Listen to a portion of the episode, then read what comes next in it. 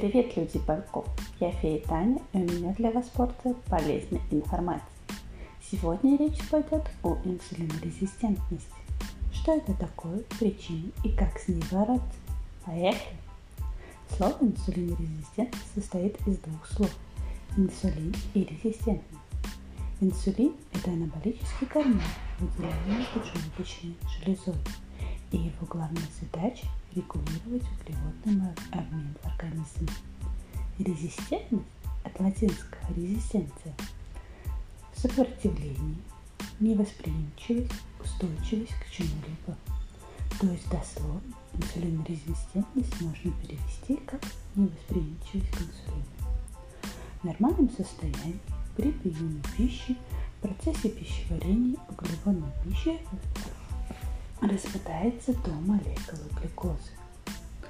Глюкоза поступает в кровоток, и как только она попала в кровоток, уровень глюкозы в крови поднимается. А наш организм тщательно следит за состоянием гомеостаза, поддержанием всех функций организма в состоянии равновесия. Оптимальный уровень глюкозы в организме человека 0,1%. И если уровень растет, то поджелудочная железа выделяет инсулин, чтобы он открыл клетку и утилизировал лишнюю глюкозу. Инсулин, как лаки, открывает для глюкозы клетку и впускает ее вовнутрь. Это идеальный вариант развития событий. Но в любой системе может случиться сбой.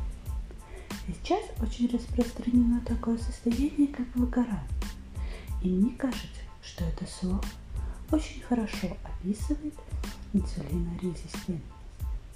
Вот представь, ходил-ходил инсулин на любимую работу. Со всей ответственностью выполнял свои обязанности. Но вдруг работа становится всего лишь и больше, сверхурочные, ночные смены. Только пришел отдохнуть, а тебя снова вызывают на дело. И любимая работа становится в тягость. Инсулин все так же ходит на работу, но его уже ничего не радует. Он ничего не делает. Ему все равно, что происходит. Все, баста. Какие же причины могут вызвать инсулинорезистентность? И можно ли вернуть инсулин к жизни? Главной причиной инсулинорезистентности является лишний вес. Именно в таком порядке. Потому что некоторые считают наоборот и говорят, что если у него инсулинорезистентность, то у него лишний вес. Не путайте, пожалуйста, причины и следствия. Особенно ожирение по мужскому типу яблочный живот является критерием, чтобы заподозрить у себя инсулинорезистентность. Для женщин это объем талии выше 80 сантиметров, а для мужчин выше 94 сантиметров. Также чрезмерное употребление быстрых углеводов, мучного, сладкого ведет к потере чувствительности к инсулину. Что поможет вернуть чувствительность к инсулину? Первое – это снижение массы тела, то бишь похудение. Для этого нужно контролировать и нормализовать питание и создать дефицит калорий. Очень классно с инсулинорезистентностью работает протокол периодического голодания. Во время фаста, времени без еды, инсулин отдыхает. Также отдыху способствуют и нечастые приемы пищи.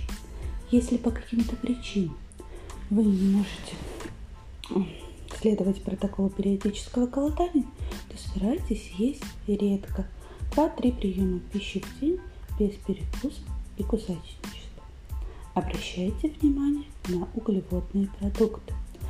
Возможно снизить количество углеводов или вовсе включать в свою жизнь дни carb с низким содержанием углеводов. Также следите за гликемическим индексом продуктов, показатель, который характеризует, как быстро и как высоко вылетает инсулин после еды. Старайтесь, чтобы основу углеводную э, составляли продукты с низким и средним гликемическим индексом до 70 единиц. таблице с гликемическим индексом можно найти свободный доступ. Обязательно включайте в свой рацион овощи. Они источник клетчатки, которая замедляет всасывание глюкозы в кровь. Включайте овощи в каждый прием пищи. И последнее, но не менее важное, физическая активность. Наше тело создано, чтобы двигать. Движение способствует возвращению чувствительности. Вот и все, что я хотела вам сказать про инсулиновую резистентность. Надеюсь, было полезно. Если есть вопросы, то с радостью на них отвечу. Забота о вас, Верь, Таня.